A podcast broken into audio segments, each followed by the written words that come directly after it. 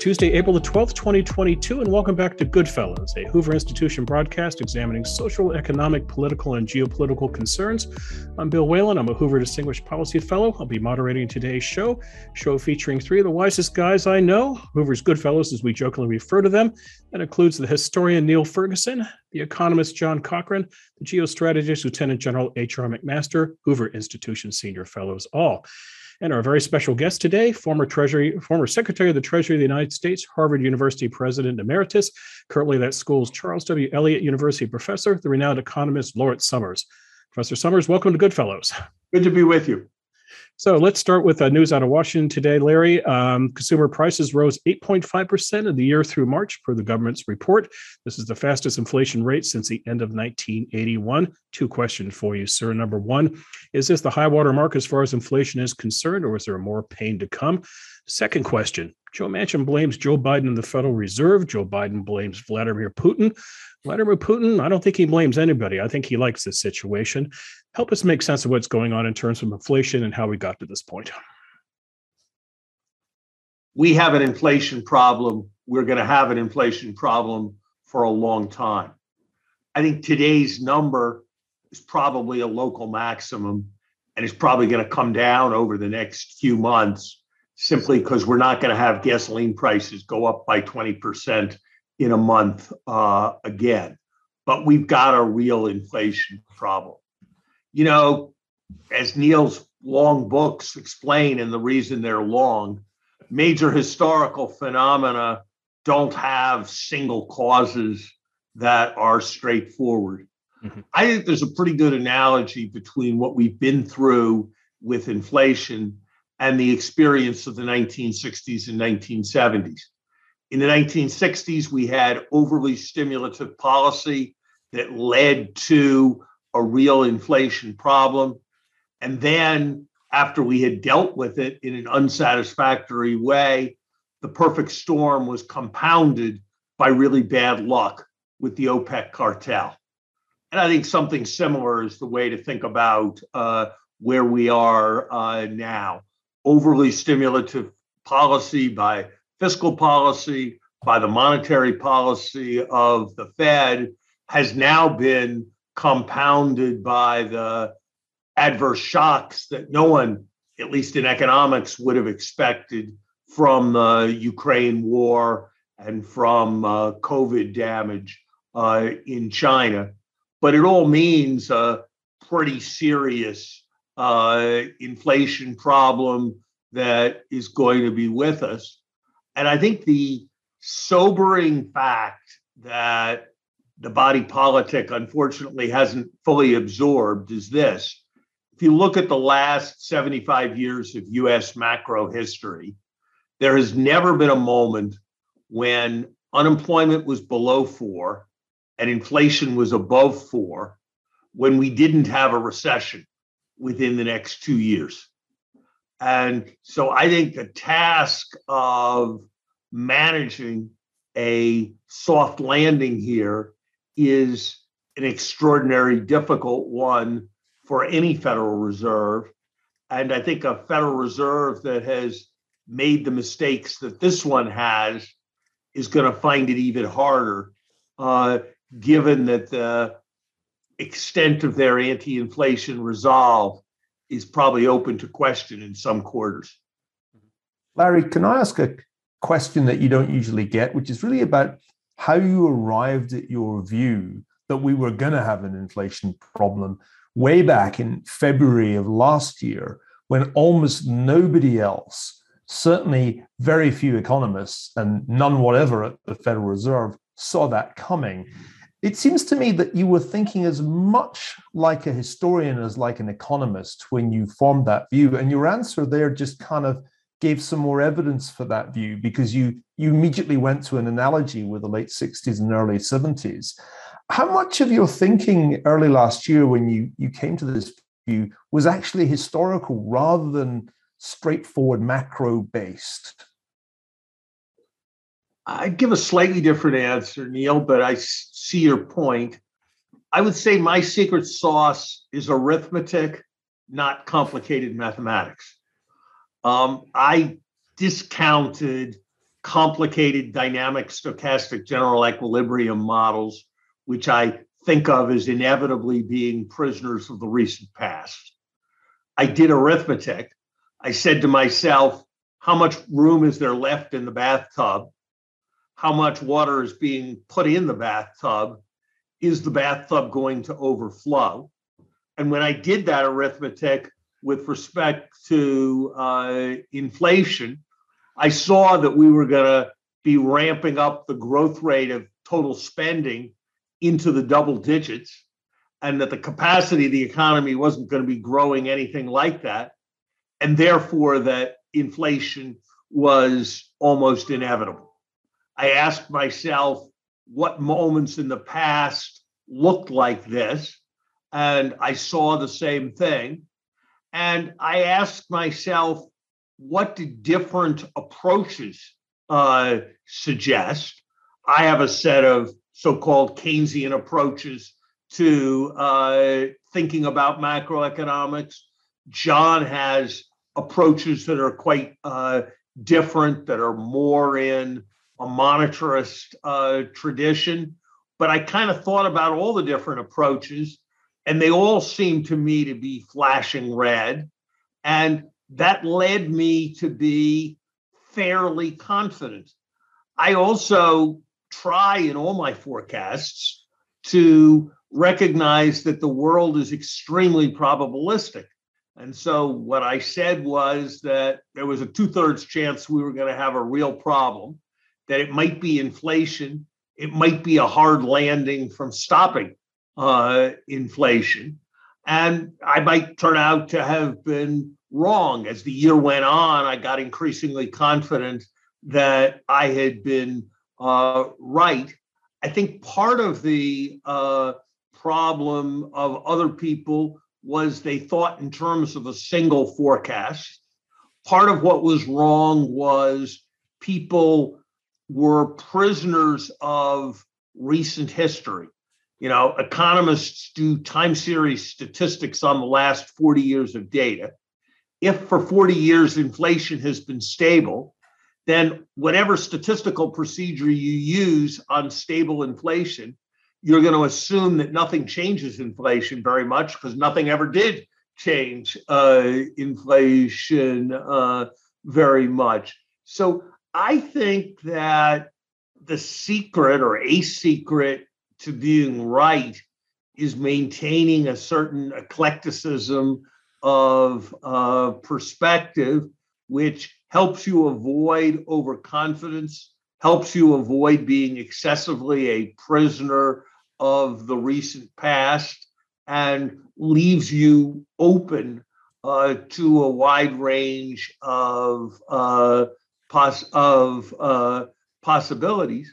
I also think that it's extraordinarily important um, to avoid uh, motivated belief um, and to try to form judgments about what is rather than what would prefer to be. And I think many in the political process preferred to believe that spending they had long favored was easily affordable. I think many in the Fed preferred to believe that the policy paradigm they had laid down at an earlier moment would continue to have applicability.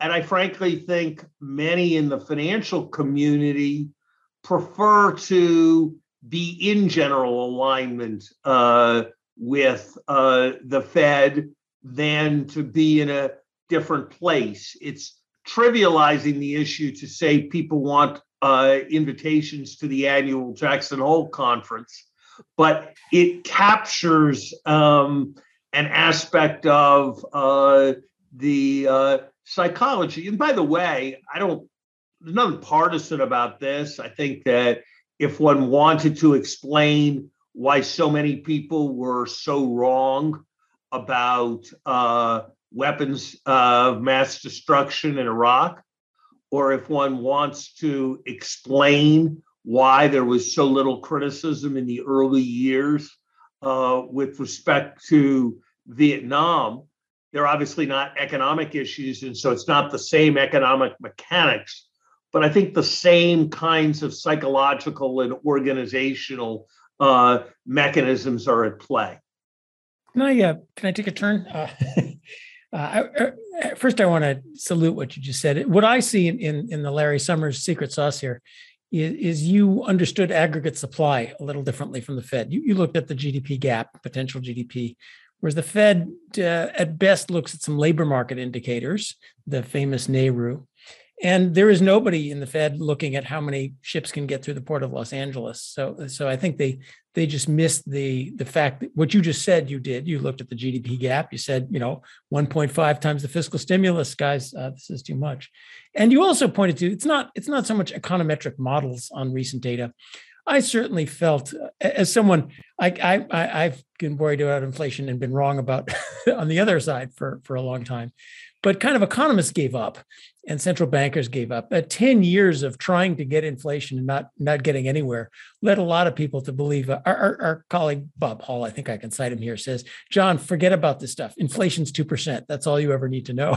uh, and I think that mindset also crept into the central bank. Uh, but let me ask, let, let me move to, to where we are now. Um, you said a, a local max, uh, which I'm curious about. Um, and and uh, you, you also mentioned your view of a, of a recession coming ahead. Now, the local max, um, you and I have been talking about this, but there is the question inflation's gotten going. Now we have negative real rates of interest. The Fed is not raising interest rates anything like the current, even core inflation rate, let alone the headline inflation rate. So, um, you know, does this negative interest rate itself provide an extra spur?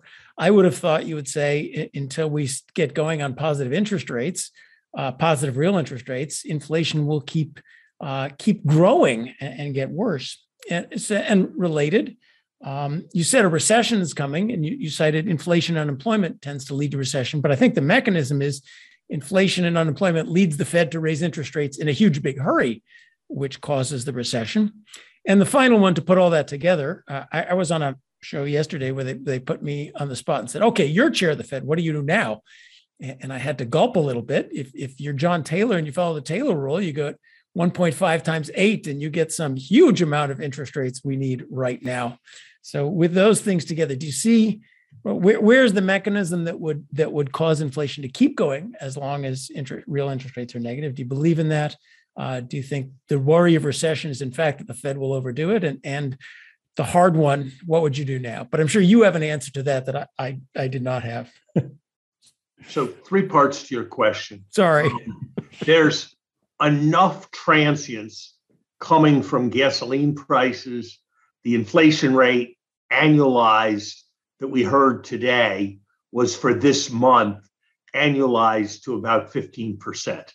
Do I think that number is going to come down? Yes, I do think it's going to come down. Do I think that as we go from as as we look at yearly numbers and monthly numbers from last year that we're running at one tenth start being five tenths and the one tenths move out? Do I think that that is going to operate to slow inflation? Um, I think those timing mechanisms are going to change the measured CPI inflation. And I think everybody who's immersed in the monthly data agrees with me. I think the more fundamental logic of your question, which is can we restrain this thing with abnormally low real interest rates? Or will this thing get further out of control with abnormally uh, low real interest rates is very profound and is a reason why I think we are not going to succeed um, in bringing inflation down to its target level on the currently envisioned uh, monetary policy path. I agree with you that you need real interest rates that are positive, or you probably need real interest rates that are positive to uh, restrain uh, demand. Um, I caution that um, you have to look at a lot of things. And what you're saying makes good sense to me and it tracks theory. There are a lot of surveys out there where a lot of people are saying pessimistic things.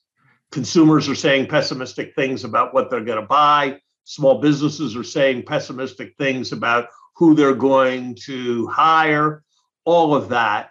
And that has to give one some grounds for caution.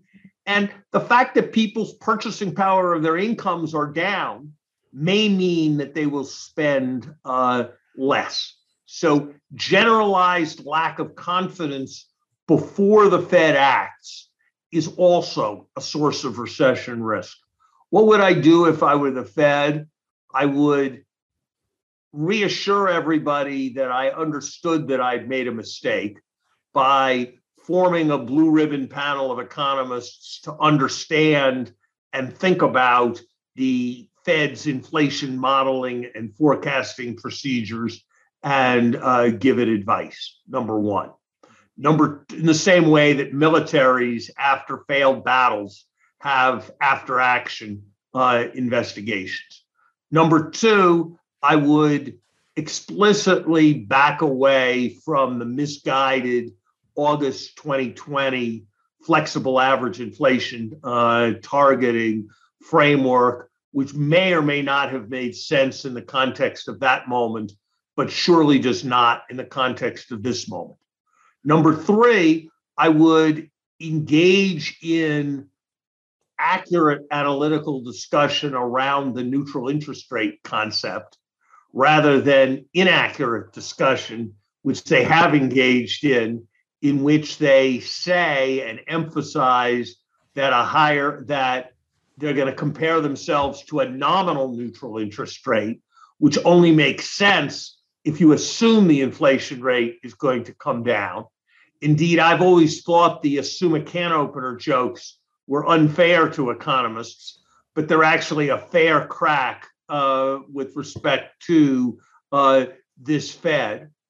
And number four, I would indicate a willingness to do what was uh, necessary to um, contain inflation, recognizing the neutral uh, real interest rate uh, concept.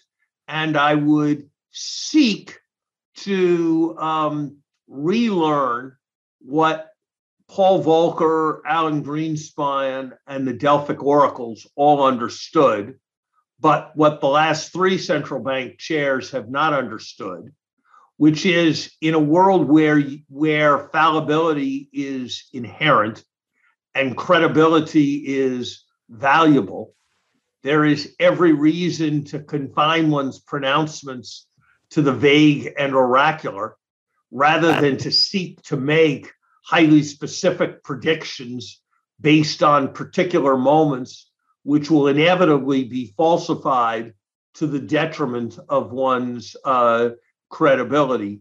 So, being wrong is bad. Being wrong and more confident about one's view than anyone should be about any view is a higher order of error and the Fed needs to back away uh, from the current cacophony of excess specificity and confidence that characterizes the world of Fed speak. Yeah, the the the, the um, illusion of technocratic confident, confidence about third and fourth order effects is just astounding when you read the Fed. But you won't give us a number, right? I I I think I think the preponderant probability is that uh, that it will ultimately be necessary to um, cause uh, forward interest rates to be higher than uh, they currently are. That the Fed's view, essentially shared by the market, that we're g- going to get out of inflation without the Fed funds rate crossing three strikes me as implausible. Not inconceivable, but implausible. Hey, Larry, you, you mentioned uh, you mentioned uh, the 70s. We've had we've had a previous episode here called that 70s show, you know, and and I, I think what was particularly important for us to, to maybe talk about a little bit more is is the confluence of these you know financial and economic dynamics associated with inflation and, and potential recession and geostrategic shocks, right, as we had in the 70s. Well, we're, we're in the middle of one now, uh, associated with the, the war in Ukraine and our response to it.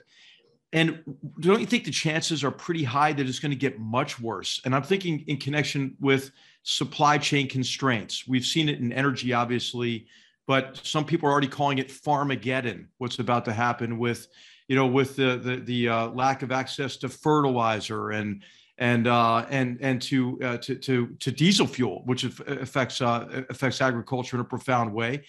And now add on to that maybe the way too late recognition that our supply chains have become far too vulnerable based on, uh, on, on being so biased in favor of efficiency rather than resilience, and especially those supply chains that run through China, which I think happens to be quite connected with really Russian aggression.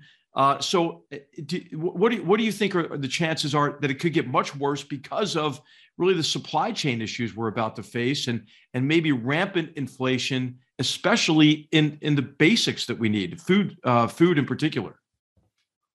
So, HR, you know much more about geostrategy uh, than I do. I'm about 75% with what you just said. I think you're right that I will steal and use in the future the phrase Farmageddon. I know that there are interpretations under which rising food prices were a central part of what generated the Arab Spring. I think that the geopolitics in a whole range of emerging markets where populists are already uh, a major issue of rising commodity prices, I think all of that is very serious uh, for uh, the world. I think we need to be thinking about what we can do to increase the availability of uh, commodities. If I was in the White House, I would be launching a full review of agricultural policies with a view to maximizing uh, the output of agricultural commodities, for example. I think the I think probably the single most important part of this is uh, something you touched on but didn't uh, develop. Um, you may know the answer to this question. Um, I read that I believe President Xi and President Putin had their 38th meeting recently. I'm not aware of any foreign leader with which any US president or set of US presidents have had 38 meetings over a 10 year period. I think that if one regards the US opening to China and the way in which that made us the short leg of a triangle and Russia the remote one, if one regards that as a profound event, one has to regard the emerging axis um, as a profound uh, event. And I can't begin to envision what all of its consequences are. I think there is a, I say this with a light touch, I think there is a difference between your kind and my kind on the resilience question uh, that you raised. Your kind thinks that the way to be resilient is to produce everything at home and not to be dependent on foreigners. My kind tends to think that that's the North Korean strategy, and it doesn't tend to produce a lot of resilience. That more important aspects of resilience are diversification of chains of uh, supply. And so one has suppliers in multiple uh, different uh, places that holding substantial inventories is an important uh, strategy for maintaining supply and maintaining norms of openness are ways of doing that because the economist analysis of resilience emphasizes the avoidance of single points of failure.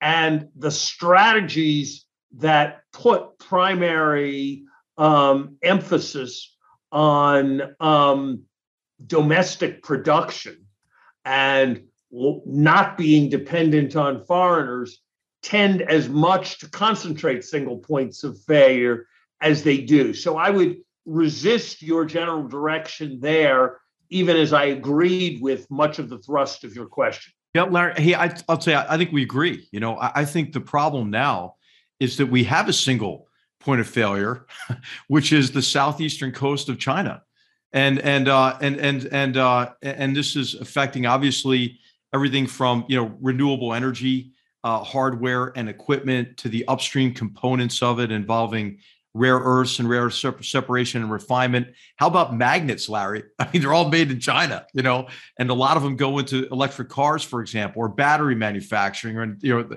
how about pharmaceuticals, or as we learned during the pandemic, PPE, right? So I I'm not arguing for onshoring. I'm, I'm arguing for a combination of onshoring, nearshoring, really just resilience uh, in these supply chains. Inventory accumul- inventory accumulation, which is right? a big part of I'm it as well, sure. right? Which is why it's going to get worse before it gets better. You can also re- reshore, have multiple countries that you uh, that you come from. We certainly we've batted around what happens if or when uh, China invades Taiwan and the the economic shock from that uh, would be um, really much much bigger than what we've seen from Ukraine. Trade cut, imagine trade cut off in the Pacific. Uh, I, I of course am, am not with uh, HR that we need to move all those chip factories to Texas to solve the problem, as you pointed out. Many will other you, countries. Will you guys stop? I, I, don't say that. I don't say that. I mean, okay. You know, I'm, I, and, and I wanted I'm, to get Larry to, think about an economic student here because I'm applying for college credit at the end of this. I'm, I'm trying to help you. But the the uh, no, I, I no semiconductors. I mean, that's the canary in the coal mine. I think. I mean, I think there's so many other areas now that where this is the case. Look, I think this is something we need to think uh, very hard about. I I believe that the best generals are the ones who hate war most. And I believe the best industrial policy experts are the ones who hate it most. And the problem is that the only people who talk about industrial policy are people who love it and are looking for reasons uh, to uh, do it. And anyone who can complete, as you did, to be fair, HR, anybody who can talk for five minutes about why we need industrial strategy or resilience without saying the words, it will create US jobs, I have substantial time for. But whenever it comes with a whole set of talk about US uh, jobs, I think then it becomes much more uh, problematic. And I would also say, and Niall could speak to the history of this, uh, I suspect, that I think even with nations where there is substantial hostility, international norms are very important. And I think the ways in which successive US administrations, but the Trump administration at an entirely new level, have undercut the norms of international exchange and trade with the tariffs that were imposed on China has done a lot to make the world less uh, resilient. Yeah, you, Larry, can I ask you a question about that? From, a, from an inflation point of view, should the Biden administration just uh, get rid of those tariffs right now? And why haven't they? The it's like arms control. You probably want to figure out if you're going to disarm how to get something for your disarmament. But they should be looking to get those tariffs off rather than to be proud of having them. We did a study at the Peterson Institute recently that estimated that a reasonable program of tariff reduction, much less ambitious than taking off all the Trump tariffs, could take 1.3% off the CPI, which I think would be meaningful with respect to inflation psychology and certainly would dwarf all the talk about gouging and meat packing and all of that. Unilateral tariff reduction makes stuff cheaper, full stop. Why do we need to be all mercantilist about trying to make someone else lower their tariffs in return? It's good Politics. for it's good when other people reduce their tariffs. And so one needs to think about exchange. Let, let me, I wanted to move on a little and ask you about debt. Um, I was particularly impressed with you you coming out uh, on it as an inflationist because of course you've spent you and I have spent 10 years sparring about secular stagnation and your previous uh, view that we needed lots and lots of fiscal expansion and I was just unbelievable I'm, I'm very impressed when somebody uh, sees new data and changes their mind suddenly but I'm, I'm curious about how deep your conversion uh, has been in this uh, as you know, there's not not just the silliness of modern monetary theory, but a big school of thought. Uh, Olivier Blanchard, Janet Yellen, uh, telling us that fiscal expansion was essentially costless because interest rates would be low for a, a long, long time. We are clearly now at the output gap is zero. There's no room for fiscal stimulus now.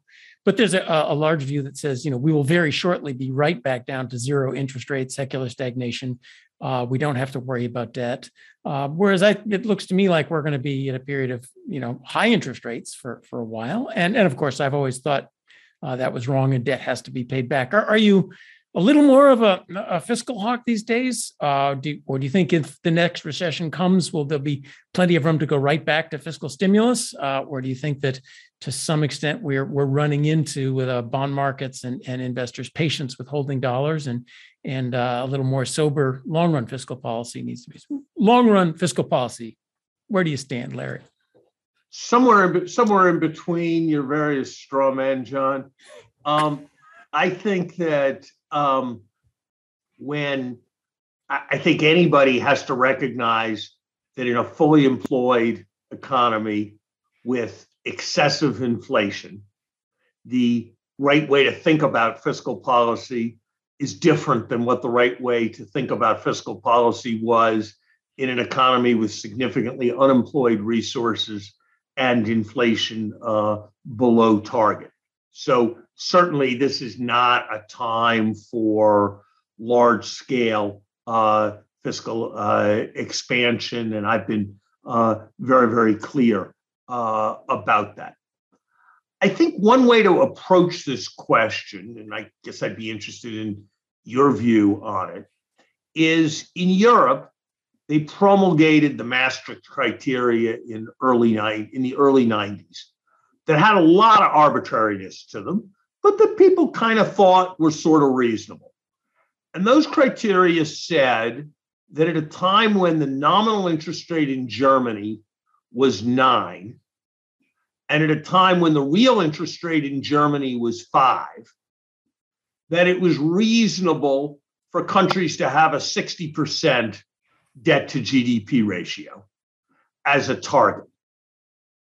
And so, in a world that's very different than that world, where long term nominal interest rates are in the twos and long term real interest rates are negative, it seems to me that if 60 was appropriate with 5% real interest rates, I'm not inclined to high alarm about 100 in a world with zero.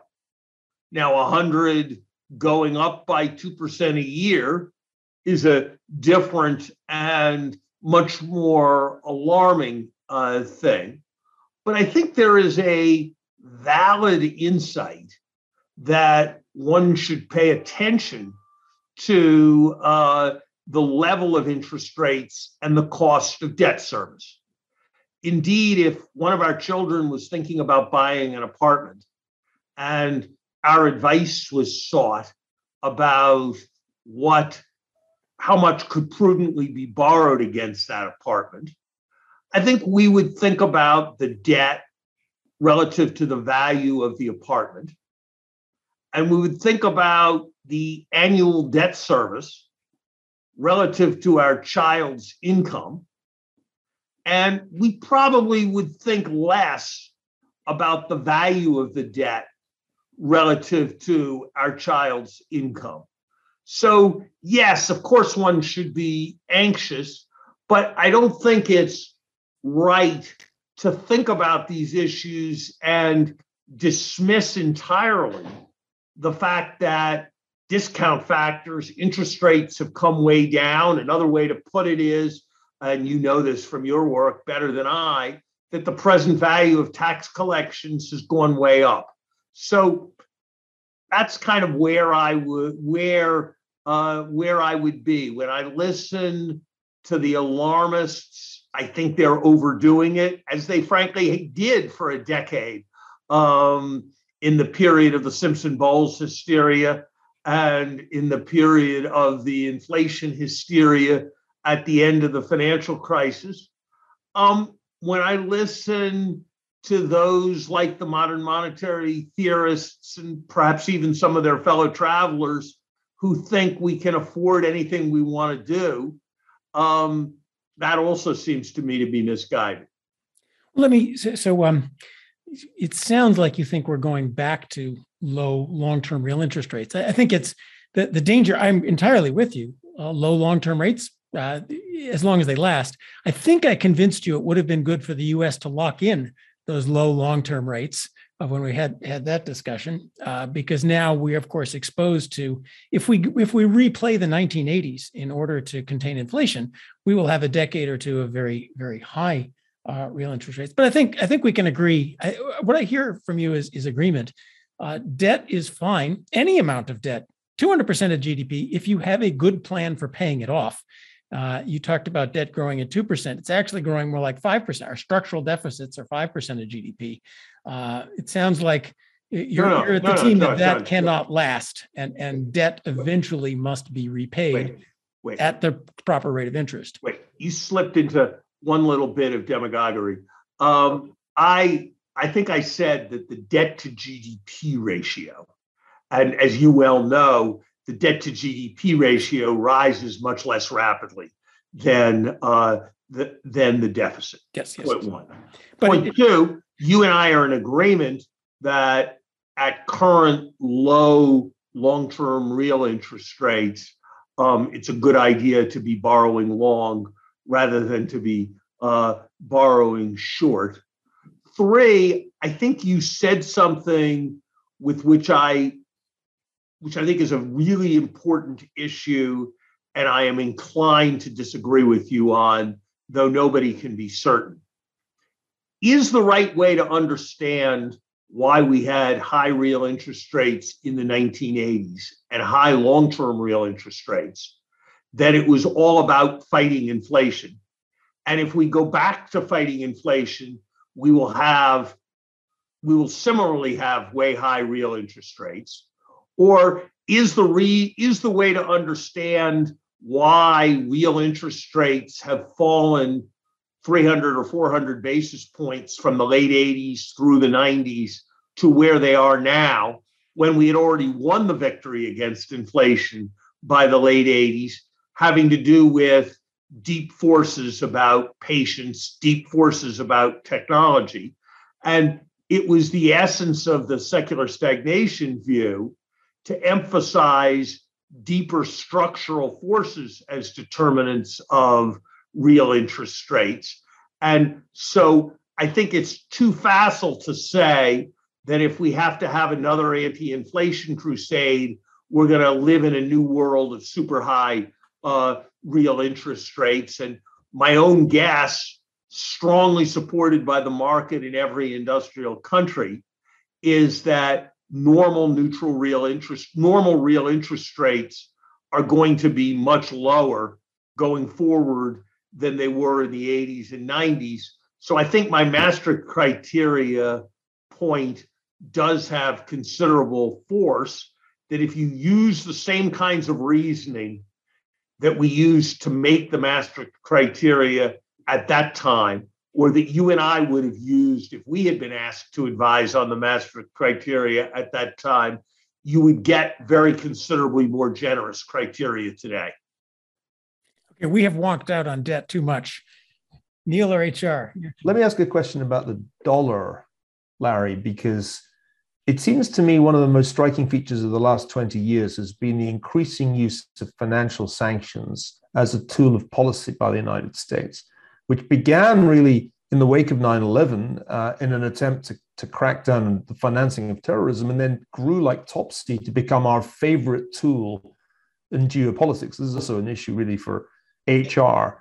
And we've seen the culmination of this in the last six weeks with the extraordinary measures taken against Russia following the invasion of Ukraine, the most extraordinary being the freezing of a substantial part of the Russian central bank's reserves.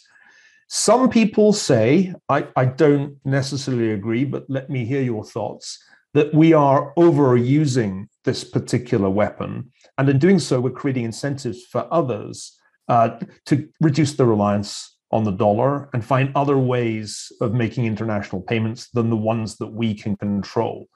Do you have a view on this? And if so, what is it? As I have thought harder about this, I have reduced my degree of concern about this, about the issue uh, you uh, you raise. First, the case for financial sanctions is a parallel to Churchill's case for democracy. They're terrible but they're better than war and they're better than doing nothing. And so that's the case for uh, financial uh, sanctions. Second, I think it's going to be very hard. I cannot imagine a world where we would like to use financial sanctions for the dollar and people are going to be doing things in euro or Japanese yen or Norwegian kroner. Seems to me in the context where sanctions are going to be relevant, the normal sets of currencies um, that one would think of as an alternative to the dollar, you're likely to be subject to the same sanctions that you would uh, with respect to the dollar. It seems to me that as this possibility of a more atavistic view of currencies takes hold, I would think that people are going to be more reluctant to hold their reserves in RMB. That the odds that China is going to play hardball, if you if you're really scared about a country playing hardball to avoid geopolitical problems, you're not going to decide that China is a safe haven. If you think you're going to be in crypto, the crypto universe has to meet the virtual world of crypto has to meet the real world we live in. And policymakers are going to have ways of controlling those interfaces. So I think it's going to be very difficult for a very long time to uh, support um, alternatives to the dollar as a major engine, as the major engine of commerce.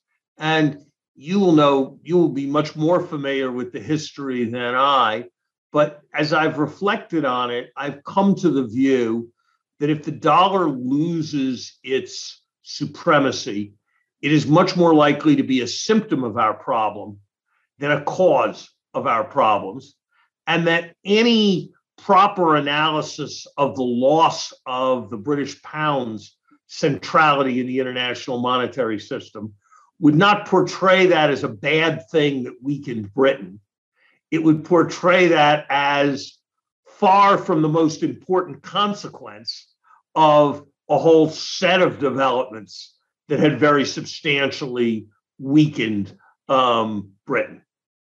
I agree with that. But if I were to list the things that had led to the decline of sterling and the decline of the British Empire, they would include an excessively large public debt in relation to GDP, uh, they would in- include uh, military overstretch commitments in too many parts of the world. They would include the rise of not one, not two, but three hostile powers that formed an axis directed against the British Empire. And if if you're seeing where I'm going with this, a lot of these conditions seem to me to apply to the United no, no. States. I, I, don't. Today, I, don't I made this argument last year in a piece of The I don't think we're disagree. I don't think we're disagreeing My point was that if the dollar loses its, its centrality, it will be because of a set of other things that are actually far more serious than the dollar losing its supremacy. That was my so point. my point was not me, to be highly. My point was not in any way to be complacent about the continuing centrality of the power of the United States. That is a that's a different conversation where the factors you adduced are all relevant. But I think this idea that we shouldn't engage in sanctions because then people will find um, alternatives to the use of the dollar. That's the thing that I don't find that plausible. Larry, I, wonder if I might uh, really to continue on uh, in this discussion about really international financial monetary competitions and Larry, what are your thoughts about the need for reform or rebranding of international financial institutions like the IMF or World Bank? And I'm thinking about, you know, the kind of the crisis we're in now with inflation, a potential recession being analogous potentially to the 2008 financial crisis when China, for example, saw it as a, as a fire sale opportunity uh, associated with indebting countries and, and developing deep financial and economic relationships with countries in this hemisphere in particular many of which are moving left, like in, in Peru, potentially in Colombia with an upcoming election. Lula da Silva's back in, in, in Brazil potentially. Uh, and I, am concerned that that uh, you know that that the IMF and World Bank have not proven capable of competing uh, with China's efforts to set these debt traps, for example, for uh, for for countries uh, in in a way that uh, they use that leverage for geostrategic benefit. Um, what is what's your assessment of kind of of the the international monetary financial institutions and is there a need for reform, rebranding, reinvigoration of those institutions? The international institutions are products of their shareholders. And so saying they're doing wrong is saying that their shareholders are doing uh, wrong. I do not think in recent years that the United States, as the largest shareholder of those institutions, has been a particularly effective or skillful uh, shareholder.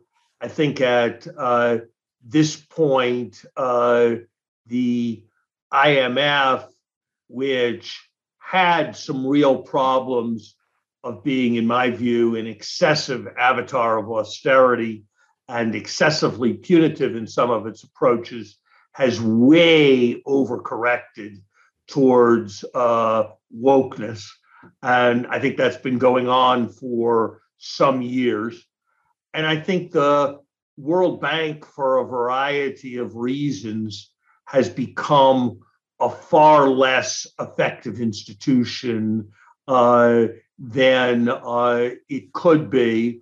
And I think the United States um, bears very substantial uh, responsibility uh, for that. I think the Trump administration was almost uh, criminally neglectful of uh, those uh, institutions. And I think the Biden administration could be doing much better uh, vis-a-vis those institutions. But I think it's important to understand that those institutions do what their shareholders will have them do. They are virtually the only institutions in the world that have a permanently sitting board of directors. Imagine what it would be like if the trustees of Stanford were full time on campus meeting three times a week for six hour meetings with the president of uh, Stanford. That's the nature of the governance of the IMF and World Bank. And that's why I think one has to look to their shareholders rather than um, rather than themselves. I think you presumed an answer to a question which I would be much less sure of the answer to, which is are those institutions institutions for standing up to China and rivaling China? Or are those institutions a place in an increasingly contested world where we can cooperate with China in the limited spheres where cooperation is necessary and is possible. And I think you were a little quicker than I would be to reach the first uh, conclusion rather than seeing them as places where, in some limited spheres, uh, we can co- we can cooperate. Think that's a fair characterization of my, my view in connection with China. But I, I really think in terms of alternatives, right? An alternative to, you know, kind of the debt trap diplomacy that the Chinese have been become pretty adept at. I hate to say it, but Larry gave us two opportunities to change the subject there. One, he used the word wokeness, and two, he drew an analogy with the governance of a university. And as the former uh, president of Harvard, he's quite well placed to give us his thoughts on the state of academia in America today. Well, I also uh, I wanted to I wanted to follow up on, on wokeness also in our own financial institutions it's not clear that the the uh, shareholder that the IMF is not doing exactly what its shareholders want. Our Fed is heading straight into climate change and inequality, uh, just like the IMF. So, so perhaps it's a, a tee up to, to discuss that trend both in financial institutions and in universities. So I've been told we have time to get into this. Thank you, Niall. Uh, Larry, I want to throw this at you in three ways. Number one, it's been about what 15 years since you were president of Harvard. I'm curious as your thoughts about what it takes to be a university president in this considerably more woke day and age. Number two, one of the fellows on this call is trying to build a university in Austin, Texas. So, your thoughts on what he should be cobbling uh, down in Texas. And then, thirdly, um, this is a little off higher education, but it's K through 12 woke math. And you gave this delicious line about it the other day quote, in China, math standards are not subject to um, continued erosion by social justice warriors who can't themselves define exponential growth or solve quadratic equations. So, feel free to go in any direction or a different one, sir. Okay. Um, John, I I share your lack of enthusiasm for Federal Reserve involvement in uh, climate change. Climate change should be considered to the extent that it is a source of financial risk. I'm aware of no evidence suggesting that if we were to have a financial crisis, there's a likelihood that ch- climate change is among the top 10 uh, likely uh, causes I certainly do not think that central banks should be involved in allocating capital towards green causes or towards energy independence causes or towards uh, any other uh, causes. Uh, with respect to um, universities, I think by and large, when incumbents are challenged successfully, it's in some way because the nature of the product and the nature of the industry is changing. Mm-hmm. And so I think the use of information technology and distance edu- distance education and something other than the traditional campus experience is successful for, is essential if one's going to challenge incumbents especially since i think it's necessary to get to scale and it's much easier to get to scale in anything educational if you're using uh, information uh, technology. I think with respect to higher education, I'm going to say some things that are going to be in line with uh, the beliefs of, I suspect, many of the listeners and participants uh, in this podcast. But before I do, I do think it's important to point out that America is an overwhelming leader in higher education. That is probably more of a leader in higher education than it is in almost anything else. And that one should remember and see a lot of good in a culture and a context that has permitted all of that. I think the existence of a large private sector and vigorous and largely unregulated competition within that private sector is uh, an important uh, part of that. I am very concerned by two things. I think any educational debate and discussion has to begin with a judgment on a profound question. Is it more right to think that self esteem should come from achievement? Or is it more right to think that, it, that uh, achievement is the product of self esteem? Hmm. And I think we have moved very substantially in the last generation in our country towards the latter view that achievement is a product of self esteem. And I think it has a whole set of uh, pernicious uh, consequences. I think it is a profound moral failure that Harvard University, I choose as uh, an example, now has as its most common grade straight A. That 40% of uh, all grades given at Harvard universities are A's, with no distinction between those in the 61st percentile and those in the 99th percentile. Whereas with loving attention to detail, we have seven different grades that we use to distinguish those within the bottom 10%. And I think that is just very unfortunate in terms of the ways in which it shapes character and shapes young people. And I think in many ways it is worse uh, in our K through 12 education uh, system.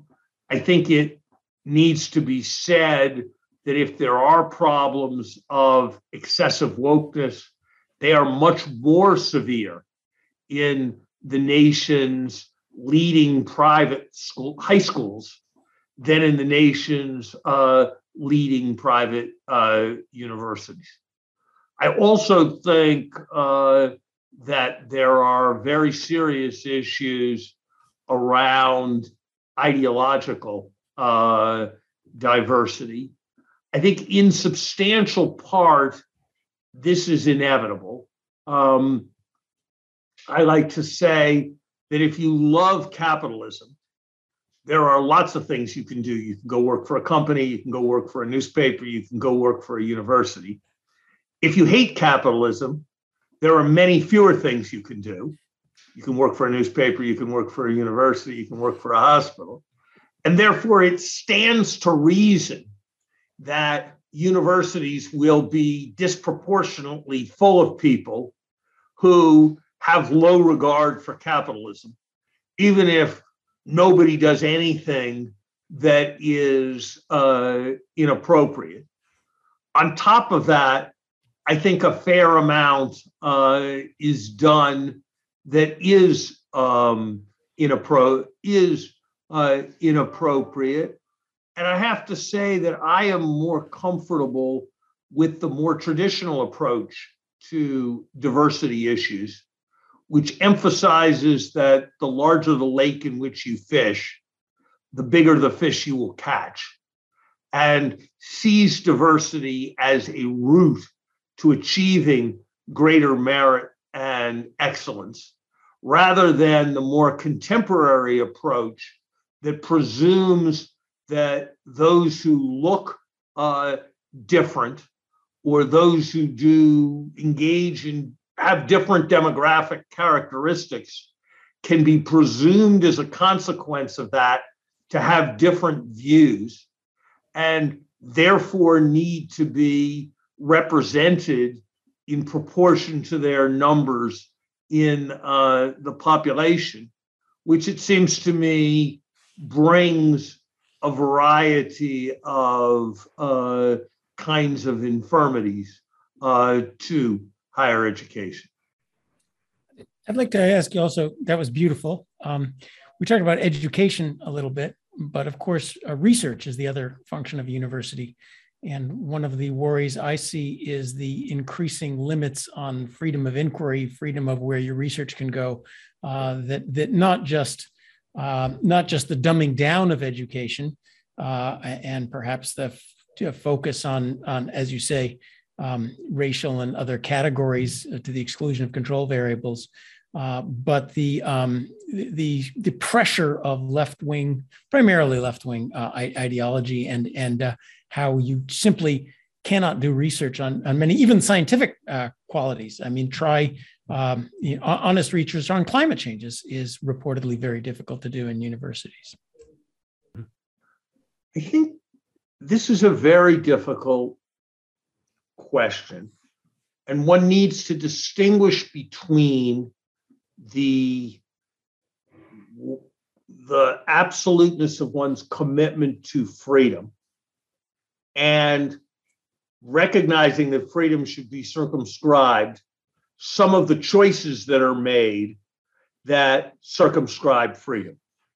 So, is it reasonable for a university administration to say that the professor in biology who has decided to become a creationist can no longer teach the introductory biology course, will have a smaller office and lab than uh, they did than uh, they did uh, before.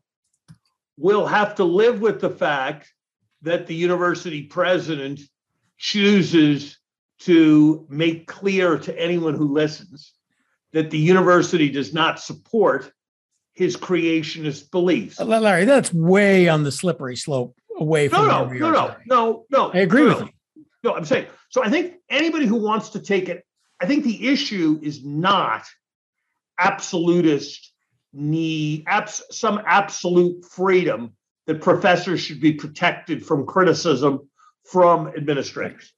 I think the issue is in what way, or from other professors. Other professors, right? I think in I think the question is in what ways should those criticisms be levied? And that's a different argument. This is usually framed as an academic freedom uh, issue. And I don't think you have, I mean, I used to say when I was president at Harvard, and some people would say I was wrong, that academic freedom does not include freedom from criticism. Mm-hmm. Yeah, exactly. And I think that's a very important principle. So then we need to ask the question when somebody wants to do research on some aspect of gender difference that finds conclusions that many people in the university disagree with, are they not permitted to express their disagreement? Are they not permitted to form together as a group to express their disagreement? So I agree with you that there are unwise things that happen. I agree with you that there are things that university administrators have done that I would not do in their place, that there are groups of faculty members who have taken positions that I would not in a million years sign on to. But I think there's a tendency for people to want to invoke the prestige of academic freedom behind their concerns about those practices. And I'm not actually 100% certain uh, that uh, that that is valid. We have about a couple minutes here, so I'd like to ask one last question. I want to get everyone's thoughts on this, beginning with our guest. Our guest has described what he calls a trap when it comes to government, which is less confidence in government brought on by politicians who simply overpromise. And we see this correction every two to four years. The American people kick out the incumbent party, they bring in a new party. The new party promptly overpromises. We go back to another party, and on it goes. It could happen in 2022, it could happen in 2024. Uh, Larry, let's begin with you. How do we get out of the trap? Like this, I don't think there is. Uh any uh, silver uh, silver bullet. Uh, the single least the the single least successful bit of political rhetoric in the last um, 50 years was Walter Mondale's statement at the 1984 convention. Mr. Reagan will raise taxes, and so will I. He won't tell you I just did. Walter Mondale was right on all accounts. On my economics, on John's economics, on anybody's economics, taxes did need to be raised. But the proclamation of truth was not an enormously successful political strategy. So I think we need uh, more dexterous politicians who are more mindful of uh, the consequences of uh, the commitments uh, that uh, uh, that they make. I think in general, if we do things that reduce the power of interest groups, those are likely to uh, be operative. But I think this is a really hard problem that's certainly beyond the reach of a humble economic scientist like myself. Let's go to the general. HR, your thoughts on leadership? Well, I think I think the most important thing these days is to is to demand that leaders you know, stop compromising you know their principles, our principles, to score partisan political points, and that's easier said than done based on the way our primary system is established and so forth. But I, I do think that there's so much we could accomplish uh, that because we agree, I think, on a lot of what, what we need to do to mm-hmm. improve education, for example, to reduce the the barriers that one has to overcome to take advantage of the great promise of America based on what zip code people are born in. I mean, I just wish that we could create more space for political discourse that doesn't immediately go along party lines and one party accusing the other of malfeasance. Okay. John, the trap. Walter Mondale was wrong, Larry. Taxes didn't need to be raised. Taxes needed to be reformed from a horrible Swiss cheese of a tax code to one with lower marginal rates and broad base. And they were in a bipartisan way, which led to a great improvement in the tax code. Uh, Social Security was reformed. That needed to be done too and that is the kind of thing that that needs to be done and is increasingly hard to do confidence needs to be earned uh, people have lost confidence in the government because they're right the elites have been incompetent uh, in in many ways and and certainly on both parties. How do we get back to to uh, to, to give people what they want? Regular government. Uh, we have to get back to to constitutional norms to don't bring a gun to a knife fight uh, to um, you, you don't uh, you don't simply get into office and immediately get rid of all the predecessors executive orders and write a new ones yourself which both sides have been up to and the republicans are going to do it to biden just as biden did it to them uh, we need to stop uh, trying to argue that the last election was illegitimate which trump did in spades and hillary clinton also did and the biden administration is gearing up to do with their voting rights stuff uh, the winners will win legitimately the losers have have the the protections of our great constitutional system. Uh, you don't get to. We're talking about ignoring Supreme Court orders now uh, because that's political. No, we we abide by the constitutional order. We understand things will happen slow. It's designed to produce a bipartisan agreement. We have to get the country back to working the way it's supposed to work. That's a job for both sides. One has to blink first, and and I hope it will be the Republicans. Uh, looks like they're going to win, but that's the only way to, to get out of this mess. Mm-hmm. Niall, final thoughts. Well, any republic founded on the pursuit of life, liberty, and the pursuit of happiness is, is simply uh, an over-promising culture. This isn't a, a bug; it's a feature. American politicians have been over-promising since the founding, and they will continue to overpromise. And there will therefore be a constant political cycle of overpromising, under-delivering, and the disappointment of voters. I'm afraid this is not something that's fixable, it's inherent in this republic. Okay. Uh, well, Larry Summers, thanks for joining us today. I want the record to show I behaved myself. I didn't ask any silly questions like your favorite Harvard movie. Maybe we'll do that offline, if you will. So, uh, a viewer's note: we will not be doing a Goodfellows next week. We'll be back uh, toward the end of April, so stay tuned for that show. On behalf of the Goodfellows, Niall Ferguson, John Cochrane, H.R. McMaster, our special guest today, Larry Summers. We hope you enjoyed the conversation. Thanks for watching. If you enjoyed this show and are interested in listening to more content featuring H.R. McMaster, subscribe to Battlegrounds, also available at hoover.org/battlegrounds.